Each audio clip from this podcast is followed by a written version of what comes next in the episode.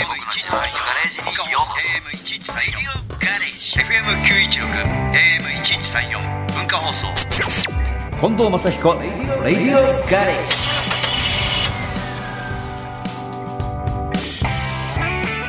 近藤正彦です。僕の自慢のガレージにようこそ。こんばんは。今夜のガレージクルー文化放送アナウンサー松井さゆりです。松井さん久しぶり。お久しぶりです。久しぶり。何してた何してたんですか？ぼちぼちと文化放送で、はい、働いてました。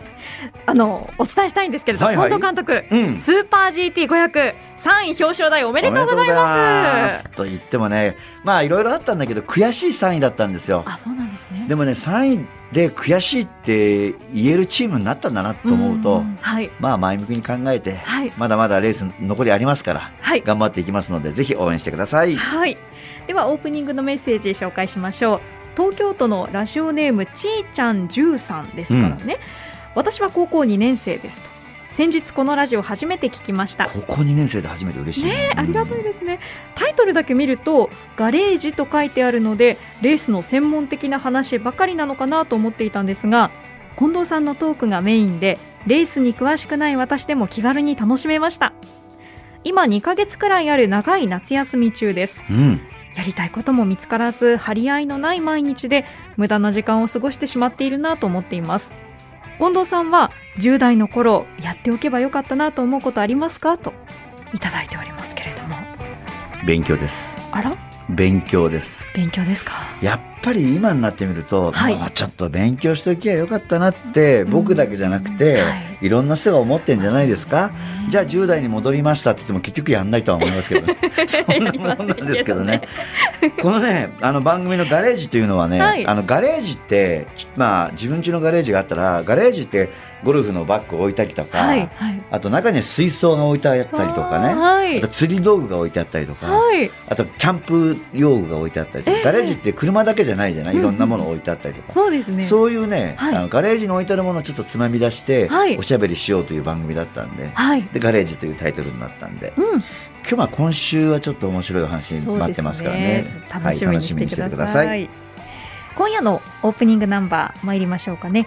静岡県ラジオネームレイラさんからのリクエストです。近藤正彦泣いてみりゃいいじゃん。レイラさんからのメッセージ紹介しましょう、はい、ディナーショー開催ありがとうございます。港を意識したなんてなんておしゃれな感覚と思いました。すぐに泣いてみりゃいいじゃんが浮かびました。浜と神戸の二戸物語、はい。すでにセットリストに入っているかもしれませんがディナーショーで今のお声で聞きたいです。その前に今夜はラジオで一緒に聞きたくてリクエストしますと。泣いてみりゃいいじゃんですね。はい。今度のディナーショーはねあの港昔のなんか貿易港っていうかね、はい、港町を選んで、はい、だから函館とか長崎とか、はい、そういうところでやるんですよ、ええ、なんかちょっと僕もねその景色を見に行くのも楽しみだったりとかするんでね、はい、ぜひ12月ディナーショーやりますので皆さん遊びに来てください、はい。FM916 AM1134 文化放送近藤正彦レディオガレージ。焼肉屋さんに行くと仕切りたがる焼肉奉行いますよね。はい。近藤さん、あれもう、早いですよ。早く手上がりましたけれども。焼肉と、はい。お鍋と、はい。お好み焼き。はい。奉行なんですよ。三大奉行ですね。三大奉行だからまあ最近はさすがにほら、なんかさ、お鍋つつくとかっていうのなかなかなくなっちゃったよね。はい、そうですね。そう、だからでもそういう意味で、はい、僕の奉行は、はい、まあ甘いんだろうなと。今日は、ええー、番組に大奉行を お呼びしておりますので、はい、すごい方ですね。ねえ。どんな方ですか？はい、今回ですね、これを知れば焼肉がもっと美味しくなる、教養としての焼肉。うん、焼肉奉行さえも知らないような焼肉の奥深さ、これ改めて学んでまいりましょう。はい、ということでですね、ガレージトークのお客様です。調理の仕組みや科学、食文化史などを踏まえて、様々な媒体で執筆編集を手掛ける松浦達也さんです。こんばんは。こんばんは。どうもこんばんは。よろしくお願いいたします。先生と呼ばせていただきます。本当勘弁してもらっていいですか？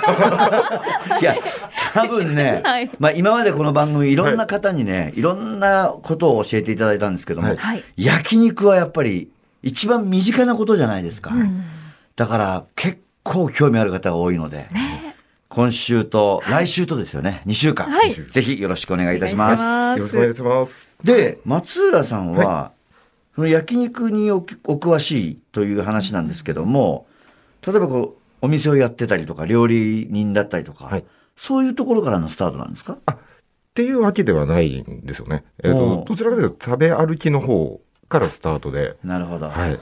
で、やっぱり食べていると、焼肉って誰と行くかでだいぶ変わるっていうんですよ味が。はい、来ました。あれ？相手によって味が変わるということですね、これ。まあ、もちろん、あのー食事誰し、誰しもそうです。えっ、と、やっぱり来やすい方と、うんうんね、あのー食べに行くと、やっぱりご飯美味しくなるっていうのはありますが、はいさっきこのさんおっしゃってた、うん。焼肉、鍋、うん。お好み焼き、はい。客がさ調理の最終工程を引き受けるっていう稀有な状態なんですよね。なるほど。世界的にも稀有です。そうか。そうですね。最後まで作ってきて、お皿の上に乗せて出してくれるわけじゃないんだから。ねえ。ねええその三大奉行なんですすね。ごいなすごいですよさ最大奉行、近藤さあ、んがそう。これは三大奉行だ。三大奉行だなな。何を言ってんの？でいろんな本も。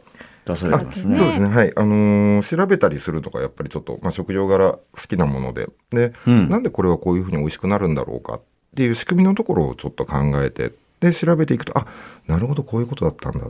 で、それを実際にお店に行って試してみて、で、まあ、お店の方にいろいろ伺って、はい。えー美味しい焼き方、加熱の仕方みたいなものを教わって、で、まあ、えーそれをもう一回、えーと、検証し直すみたいなことをぐるぐる繰り返している感じですね。松浦さんのこの本の、というか松浦さんの魅力はですね、まあ、今回焼肉でお越しいただいてますけども、はい本の内容をいろいろ出版されてるのを見ると、はい。ハイボールとつまみとかね、もう知りたいことばかりでしょ？ないですね。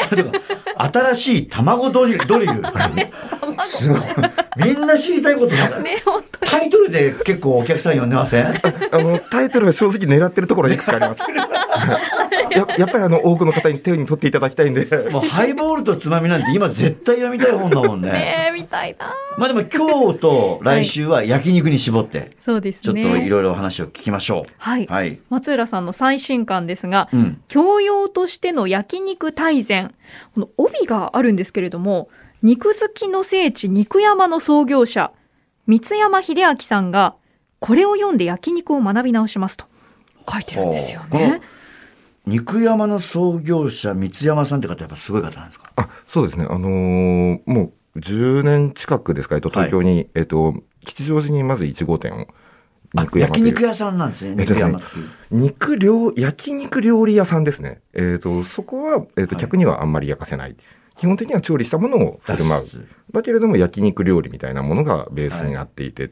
じゃあこの三山さんも肉にはすごくうるさい方なんですね、きっあと。、もうお肉大好きですし、お肉、まあ、うるさいというか、まあ、お肉はすごく大切にしてらっしゃる感じですね。世の中の俺はお肉通だよって言ってるような人はもうこの方はもう先生っていう感じの存在ですね、じゃあもう、だからその肉山も吉祥寺に1号店として、今何店舗ぐらいあるか、もう全国に、はいえっ、と、展開をいろいろされていてそうなんだ。知らなか何十った。件ぐらい、数十件は軽く。知ってました？松井さん、肉山。肉山も予約が取れなくて吉祥寺のお店は、あ、知ってたんだ。はい、知ってましたけれど、知らなかった俺が恥ずかしい。いやいやいやいや。はいはい。でこの本の初めに、で日本の焼肉は世界的に見ても珍しい食べ物だということが書いてあるんですよね。ほい。珍しいっていうのがどどういうことですか？ねどういうことなのかなと。そうですね。はいで、あのーまさにさっき、えーと申し上げたように、調理の最終工程を客に任せるっていうのって、うんえーとうん日本だけなんですよね、確かに、韓国で僕焼肉屋さん入ったことあるけど、はいあの、おばさんが横について、ハサミとはいトング持って焼いてくれて、で、切ってくれる感じでそうすもんね。ですね。はい。あそうなんですね自分でやらなかったですね。自分でやらないですね。うんだから本当に、あの、特に欧米の食べ物を見てみると、本当になくて、うん。あるとすると、チーズフォンデュとマシュマ、あの、バーベキューの最後にマシュマロを焼くみたいな。はいチーズフォンデュやるね。そうあれを調理の最終工程というかどうか、まあ、つけてるだけと言えなくもないっていう。確かにつけてるだけだ。それをお肉加熱が大変難しい、ねうんレストランに行ってもレアだ、ミディアムだっていうふうに、うん焼き方をこちらがお願いをして指定をしなきゃいけないものの、はいその最終工程を ど素人の客に任せるっていう、もう、びっくり状態なんですよね。そこで味は絶対変わりますもんね。はい。大きく変わります。うん、なるほど、なるほど。焼き方を先に教わっちゃっても大丈夫なのかな？じゃあ曲の後あ、に。曲の後に、はい。ぜ美味しいひ焼き方？行きましょうか。いやー、楽しみだ。それではここで一曲、松浦さんからのリクエストですね。はい。ザ・稲妻戦隊焼肉。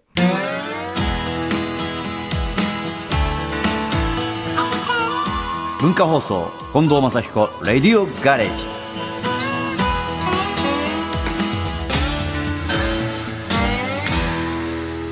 今週のガレージトークは知っているようで知らない焼肉、教養としての焼肉大全の著者、松浦達也さんにお越しいただいています。はい、よろしくお願いします。ます今、焼肉聞いてる間に、はいうちのホットプレートの話をしたら、はい松浦さんにすごい褒められたんだよ。いや、ホットプレートって、ちょっと一枚パラッとひっくり返すと、はいあのーなんていうひ熱のヒーターのラインが S 字みたいにこう、S の字を書いてて、でその S の字の上がやっぱりあったか、熱いんだよね。いやそこ外すと、俺仙台から牛タンとか買ってくると、はい。やっぱり牛タンもそのえ S の字の上に乗っけちゃうと、割とすぐ、あの、曲がっちゃうんだよ。はい。で、S の字を避けておいとくと、平らなままこういけるんだよ。どうこれ、松浦先生。なかったです。え、どうですか、松浦さん。こんな方いらっしゃらないですよ。ちょっと武行入ってましたでしょ。牛タンが反る反らないなんて話をはいされる、えタレントの方を僕はお目にかけたの初めてです。牛タンソルそらな。素晴らしい。ありがとうございまえす。ーさて、じゃあ、美味しいちょっと焼き方聞きますかはい。ぜひ教えてくだどんなプレートの温度確認っていうこれ何ですか？あ、そうですね。今もうまさに近藤さんがおっしゃってた、えええええっと、どこが熱いか、熱くないか。ああ、そうかそうか。家のホットプレート持ってる方ですね。で、おそらく、で、近藤さんがお使いのホットプレート、かなりいいホットプレートです。あ、そうですか。はい。あの、そうじゃないと、はいえっと、市販のホットプレート、えっと、特にまあ、量販店とかで売っている、はいえっと、ノーブランドのちょっと、まあ、リーズナブルなもの、はいはい。だと、温まらないんですね。頭ににくいってこと、はい、えっ、と、肉があ焼ける温度まで上がらないんですよ。ええあのー雑誌でいくつかホットプレート10個ぐらい集めていろいろこう、温度検証みたいなことを企画でやったことがあるんですけど、ごく一部の機種を除いて、えっ、と、200度まで上がらないぐらいの、えっ、と、ホットプレートが多いんですね。はい。で肉が、もう、えっ、と、美味しく焼けるには最低230度から240度ぐらい、本当は必要なんです。230から240度。で、それが大体、えっ、と、油が煙になるかならないかぐらいの温度がそれぐらいなんですね。だかなるほど。ら、難しいのが家庭だと、うん。煙を出したら出したで、後が大変って奥様に叱られたりとかってはいいうパターンはいがあるので、そのギリギリのラインを狙いたい。なるほど。で、まあ、煙をね、油を引いて煙が出ちゃうと、はいちょっと焦げちゃうなっていう怖さはあるかもしれないけどね。はいはいでもそのぐらいの温度が適温なんですね。そうですね、肉本当は。はい。あの、やっぱり表面に、うんえっ、と、焼き目、えーまあ、焦げ目までいかなくていいんですけど、きちんと焼き目がつくっていうのも、焼き目も味のうちなので、もちろん。なるほど。なので、ある程度高く、温度が高いもの、えー高くなるようなホットプレートを選びたいんですが、そんなにはいはい多くないんです、これが。あれを、焼いたり、はい。うんひっくり返したり、また戻したり、ひっくり返したり戻しちゃダメなんですね、基本的に。えっ、と、できれば各1回一回。がいいですね。そうなんあのー我慢できないんだよ。無理ですね。結局、あの、焼き目がつくっていう状態はどういうことかっていうと、はい表面が熱せられて、水分がなくなるんですよね。はいはいはい、で、はい。水分がなくなって焼き目が促進される。うん。だから、そうすると、えっ、と、熱せられた状態の方が、えっ、と、要は、まあ極端に言うと乾燥しやすい。うん。うん。ねうん。一回ひっくり返しちゃうと、うん中の水分がまた上に上がってきて、焼き目がつきにくい状態になっちゃうんですよね。なるほど。で、焼肉ぐらいの薄さだと、はいそれで何回もひっくり返してると、表面に焼き目がつく前に中に火が通ってしまうっていうことになってしま中に火が、あ通ら、通しすぎないようにしなきゃいけう。ないそうです。はい。まさに通しすぎない。そうか。熱は加えたいけれども火は通しすぎたくない。1枚目焼きました。はいぐ我慢します。焦げない。あ、焦げてるんじゃないかな。ひっくり返したらまだダメだ、ダメだっていう頃に、表面に、表の表面にちょっと汗かいてきますよね。はいこれは我慢ですね。えっ、と、汗をかき始めぐらいのタイミングがいいです。汗かいてきたらひっくり返すと。汗、汗かきそうだな、ぐらい。難しいな、もう。汗こいつかきそうだと、そろそろと。そろそろ、そろそろタオル必要かななっていう時にタオルじゃないよ、裏返しだよと。そうです。なるほど。これはちょっといいヒントだと思うよ。家でね、ちょっと鉄板焼きやる時の。はい。そうで、返すところもできれば、うんそこのまま、えっ、と、その、えっ、と、あ、肉を置いてあったところじゃなくて、はいはい。お隣にパタンとドアを開くようにはい、開くようにですかね。はい。はい。そうか、肉を焼いたところをひっくり返そうとすると、焼き跡がまだありますもんね。はい焦げたのが、肉にもついてるし、鉄板にもついてると。かつ、要は、えっと、加熱するっていうことは、はい。鉄板の温度を肉に移してる。移動させてるっていうことなんですよね。ちょっと下がってんだ。はい。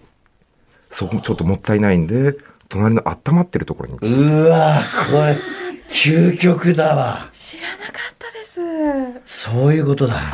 えー特に表の焼肉屋さんだとそこまでまあ気にしなくてもいい場合もあるんですえが、え家庭用のやっぱりロースターってやっぱりそういうふうに、あの煙が出ないようにギリギリの温度設定になってることが多いんです。はいはいえっ、と、高くても240度ぐらいまでしか上がらないようになってたり、っうんうんていうことが多いので、そういう、まあ、家庭用のプレートでそれをやってしまうと、ますます焼き目がつきづらい。なるほどね。じゃあ、まあ、いろんな種類が各家庭にホットプレートありますけども、焼肉を焼くときには全開でいいんですね？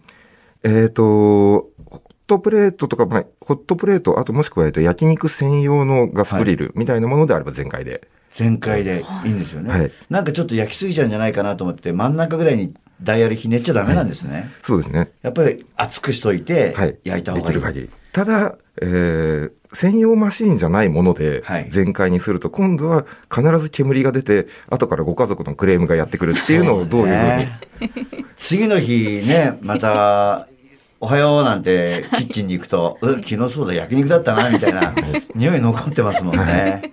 あれはちょっとやっぱり家族的に迷惑なのかな。まあ、多分あの、いろいろね、あのー腹に据えかねる方もいらっしゃるかな。なるほど。それでもうちょっと美味しく焼くには、最初の一枚はさっと撫でるように。あ、そうですね。えっ、と、あ、置くときそうですね。あのーこれ、いまあ、よく最初、単塩から入られる方単勝そう。なんで単勝なんでしょうね。あのー単塩すごい一枚目として優秀で、うん。あの結局、網のマネジメントを考えたときに、はいはい。あんまり焦げを作りたくない、最初のうち。なるほど。はい焦げ作っちゃうと何回も洗わなきゃいけないし、交換しなきゃいけない、大変だ。じゃあ、ゆっくりゆっくり育てる、えっ、と、網を育てながら、えっ、と、網の状態を、いい状態を長く保ちたい。っていう。網を育てるもんなんですね、はいじゃ網は育てたい。網は育てる。ここがポイントだから。はい。焼きながら網を育ててる。で、その育ての、まず、えっ、と、第一歩目がはい、単塩っていうのが非常に良くて、要は塩はそんなに焦げつかない。タレだと、えっ、と、ちょっと砂糖とか、はい。あと醤油とか、はい焦げつきやすいものが入ってる。確かにはい。だから、塩だれの、えっ、と、塩炭、単塩の方が、まず焦げつきにくいっていうのが一つ。で、もう一つは、うん。単塩意外と油が多い、炭は。なるほど。はい。なので、最初どうしてもくっつくんですね。あのーうんう一番最初は。はい。で、そのくっつきやすい状態を、えっ、と、育てるために、まあ、くっつきにくい状態に、はいはい。きちんとしてあげるために、端子をさっと一回まず、それで網をなでつけてあげる。牛脂代わりみたいな。なるほど。そんな役割になります油を引くんだね、単塩で。その、松浦さんのさっとっていうところの手つきが、はい。書道家のような感じだったよ。滑らか。さささささっと。鮮やかなんだもんだって。ええ見入っちゃいました。すごいわ。で、焦げをトングで削ってはならない。はい。これね、うんまあ、僕も昔よくやってたんですけど、はいはい。気遣いなんですね。あのー、焦げをトングで落とす方って。そうね。はいで、悪気はないんですが、はいただ焦げはせっかく焦げの塊でくっついた状態、はい網にくっついた状態になってるので、うんそれで普通にそこで焼いても、あんまりお肉にくっついてこないんですね。うんなるほど。なのに、わざわざトングでガリガリやっちゃうと、結局、焦げが細かい粉になって、はいで、取ろうと思ってもなかなかそこまで取り切れるものじゃない。うんはい。で、そこでお肉を焼くとどうなるか、えー細かい黒い粉がついてくるっていう肉にね。雑味になっちゃう。苦くなって。はい。だったら、はいあの、手を挙げて網を交換してくださいっていうふううにんお願いをした方が、じゃあ、例えば、焼肉屋の店員さんが、はいあ、そろそろ網取り替えますねって言ってくれる焼肉屋さんの方が、はい結構良かったりしますよね、じゃあ、そうですね。はい。あーのーお客さんを見てるっていう意味でも、うんあのーきちんとされてるお店が多いです。あ。なるほど。はいそれとね、僕のその、焼肉奉行ね、浅はかな甘い焼肉奉行のん考えなんですけど、焼肉って、俺ね、長く焼肉屋さんに入れなかったの。もうちょっと若い頃は。要するに、焼いちゃ食べて、焼いちゃ食べて、新しいの入った、あロース持ってきましたって、またそれ焼いちゃ食べて、はいみんなに配って、もう、ものの1時間とか、1時間ちょっとで全部食べ終わってデザートになっちゃう。はい。でもちょっと年取ってきて、その焼き方だとか、お話ししながらだと、来たものをいっぺんにあまりザーッと焼かなくなった。なんとなく4人で来てたら、最初4枚焼いて、はい。で、みんながいい時期に食べたなと思ったら、また4枚焼いて、はい。で、ちょっと休憩してみたいな。ん2時間ぐらい焼肉屋に入れるようになったんですけど、素晴らしいです。結構焼肉屋さん行くと慌てっちゃうんですよね。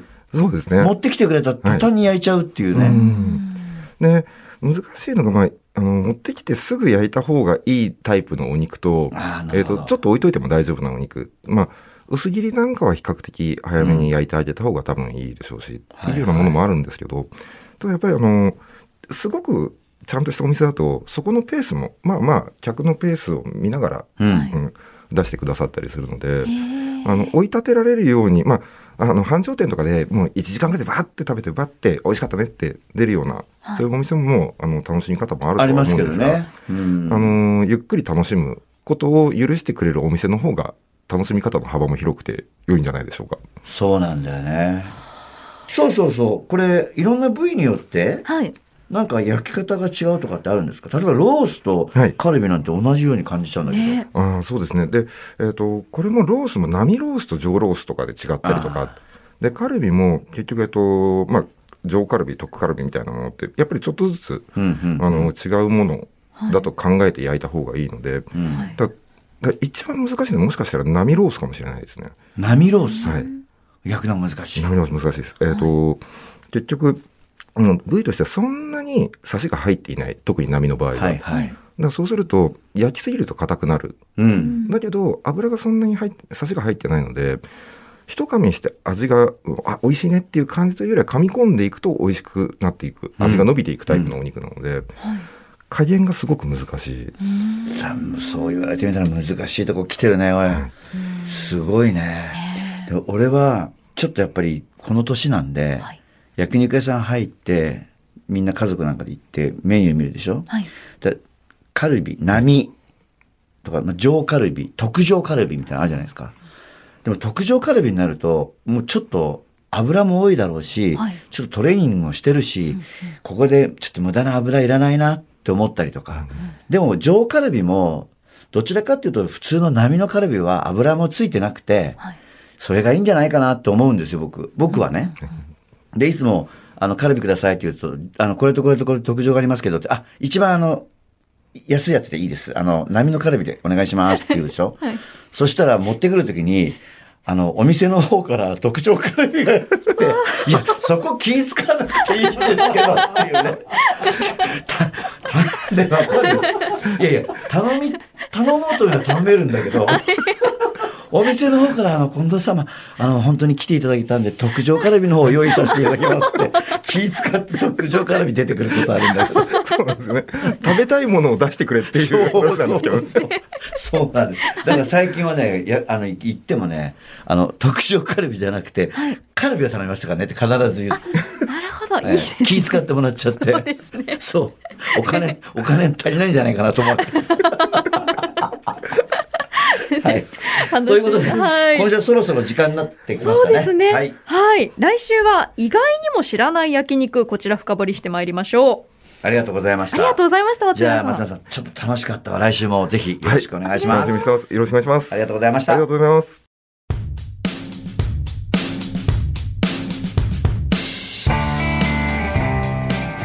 埼玉県のよっちさんから今まで若いマッチの声で聞いていた歌を58歳になった大人の歌声で聞くことができて新鮮でした。9月からのツアーは誰もが知っている曲ばかりになると夫に言ったら自分から初めて行ってみたいと。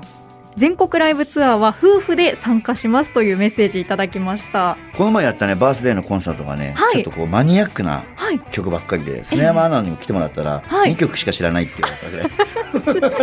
ひどいんですよあの人も。本当に何を言うかと最近慣れ慣れてきちゃったもんで。悪口言うようになってきたね でもまあ、あの、今回のコンサートは、はい、もう本当に当時ベスト10とか、はい、ヒットスタジオとか、はい、トップ10とかいろんな番組があったよ、はいはい、その番組を見てるような感じの、あの、ヒット曲ばっかり歌いますので、はい、ぜひぜひ遊びに来てください。お願いします。全国ライブツアー、正彦近藤2022ライブツアー58、こちら9月3日土曜日から奈良県奈良100年会館大ホールからスタートします。はい。こちらもぜひチェックしてください。そして港町をめぐるディナーショー、はい、港町っていうとなんかさ 演歌も歌わなきゃいけないのかなみたいな話になっちゃうんだけど、ね、まあまあでもあのこれはですね、えー、ぜひぜひ皆さん見に来ていただきたいと思います。そして週末ですね。はい、週末ですね。8月27日、28日スーパー GT 第5戦鈴鹿サーキット。この前ちょっと悔しい思いしたんでね、はい、優勝目指して頑張ります。